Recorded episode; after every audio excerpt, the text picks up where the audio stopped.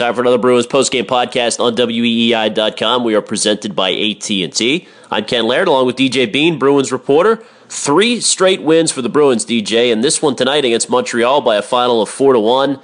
Not only revenge for the Winter Classic and two straight in Montreal, but Tuukka Rask is a flat star against the Canadiens. Come on, this is amazing. Yeah, Nick Goss from NESN just had the, the tweet uh, calculated his save percentage against the Canadiens this season. In regardless of location. And remember, you have five goals in the Winter Classic.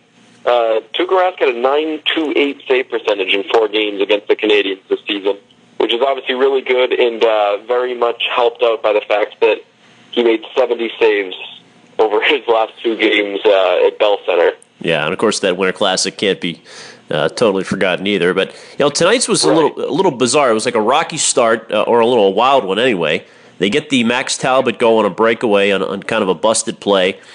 And then in the second period, Montreal seemed to tilt the ice, and out of nowhere, Patrice Bergeron gets the wraparound goal. Yeah, I mean, for me, by midway, like so, the Habs scored what eight minutes into the second period. I remember about five minutes into the second period, thinking the Bruins, again, as has been the case a lot recently, should have at least two by now. And just given uh, you're right. The game kind of was all over the place, but they were certainly outchancing the Habs.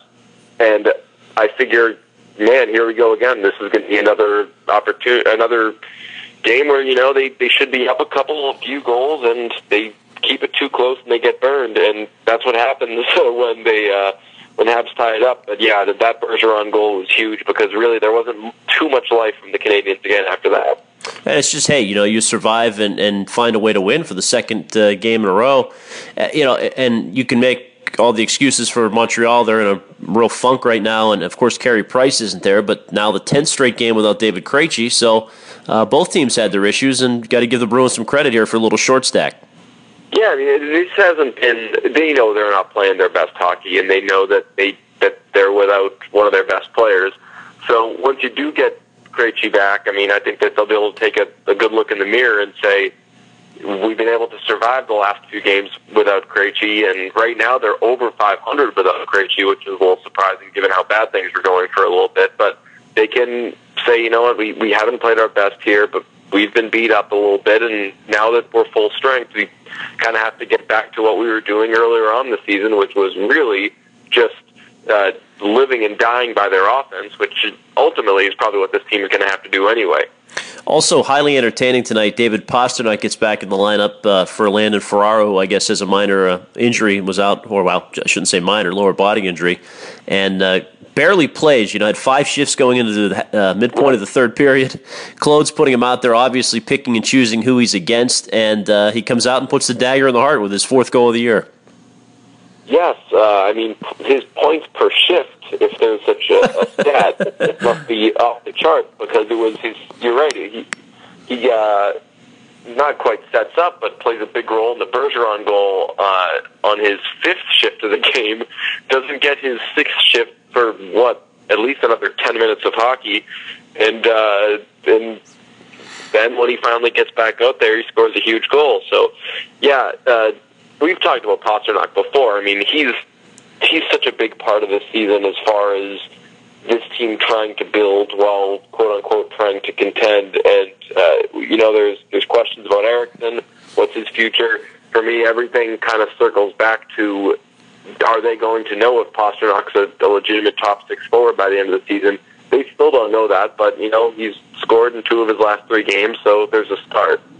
You know, and I wanted to talk about that with this Eriksson reporting, quote unquote, that's out there. I guess Darren Dreger uh, from TSN in Canada weighing in that there could be some discussions going on at this point, and uh, that's not to say that they're close on a contract. They might actually come to the opposite conclusion, right? That it's time to trade him, and they're not going to come to an agreement. What is the future at right wing? I mean, can you afford to give Loui Eriksson a five year deal for, for big time money? Or or is Pastrnak and their first round pick last year, Zach Senyshyn, who's having a really good year in the OHL, are they kind of ticketed in next year for top six minutes? Well, well, I mean, uh, so they've been talking since. I mean, I got word in like mid to late November that they were at least talking, but as you kind of said, nothing really even close to close. Uh, it's more probably them touching base and wanting to make sure that at least there's mutual interest in something happening. But the Bruins, and this was the case back in November, uh, they didn't know what kind of season this was going to be. They didn't want to uh, this to be a season where maybe they end up tanking or completely falling out of it, and then they've just signed this guy who doesn't let them actually finish with a poor enough record to to get a good draft pick. Um, and then on the other end, if they're really contending, then you want to keep this guy and you think that you've got something to build off of. They don't have any clearer of a picture of that. And to what you were just referencing with who replaces him, what's their future of right wing, you also don't have any answers there because Pastrnak has barely played this season. So it's going to be a really tough call for them. On Senyshyn, I mean, all the credit to them. Everyone made fun of them for making that pick, and it's been a slam dunk so far because he's lighting up the OHL. Uh, who knows, though, if he even turns pro next season. If, if he does, he would have to play in the NHL. But then you're looking at, what, two guys with not a lot of NHL experience. In the case of Senyshyn, none. Yeah. Being your your top two right wings, that's a really tough sell. And if they're not, then you're looking at uh, Jimmy Hayes being a top six right wing. If Brett Connolly's still around, him being a top six right wing, and you know Connolly can survive on Bergeron's right wing, but for most of this season he hasn't been great. So, I mean, you you have a lot of wings, sure, but you don't have any wings the caliber of Loui Eriksson. So they really need to. Uh, Matt Kalman actually put it best on Twitter today. He said they have to sign him, and if they don't, they need to have some real solid plans as to what they're going to do. It, it can't just be a trade him or trade him for for picks and figure the rest out later, or or let him walk and figure the rest out later you need to know how to immediately replace him. Otherwise, we get into the same conversation we have all the time of what's the Zdeno Chara still doing here if you're not going to win right now? Yeah, it's a great point. And, you know, it, it, the time to trade him this year, if you were going to do it, it was almost a week ago, you know, when you'd lost 8 out of 10 or two weeks ago. Now that you're surging a bit, I can't see them not being in the playoff race at the trade deadline in some form or fashion. And then what's it look like if you if you dump Loui Eriksson when you're still in the mix? That That's not going to go over well with the fans.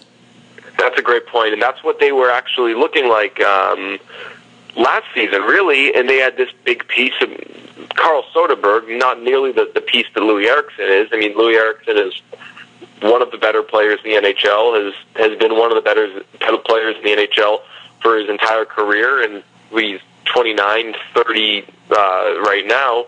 Um, yeah, it, it, with Soderberg, it was maybe a little bit easier of a sell to, to keep him because you're thinking, all right, the GM's uh, managing for, for his job right now, and the team doesn't really know what's going to happen. Maybe he's part of the reason why they end up making the playoffs. But you saw what happens when that doesn't work out. The, the GM gets fired. So uh, Eriksson is way too big an asset to not to to just let walk for nothing. So you've got to either sign him or you've got to trade him. And as you said, the position they're in right now, it would be a really tough sell if they were to trade him. Yeah, and, and Loui got a lot of leverage because he's close to free agency, and I'm sure they want him for a, you know, ideal for the Bruins is three years, right? Not five, but I'm sure he wants some long term.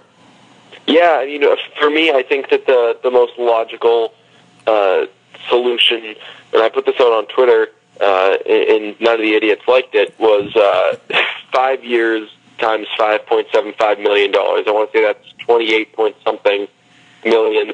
And really, Eriksson and his agent have every reason to say, all right, the bidding starts at six million dollars over five years.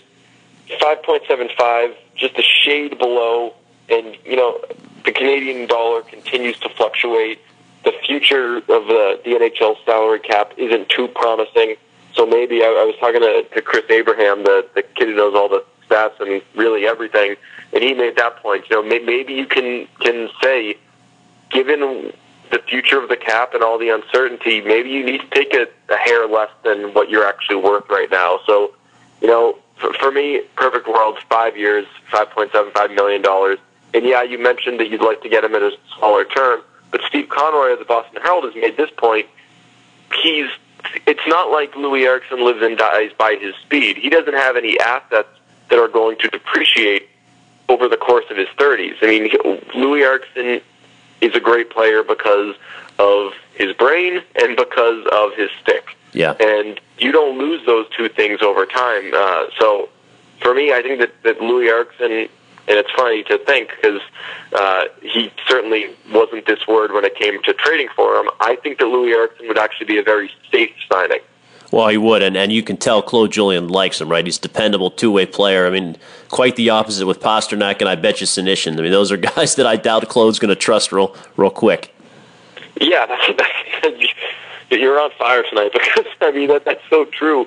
You think that, that Claude Julien will put Zach Senyshyn in the same opportunity no. put Loui Eriksson right now? No chance. Don't play five shifts a night the same way that uh, that Post is. All right, good good stuff, DJ. Back to back home games coming up Thursday and Saturday. See you at the Garden.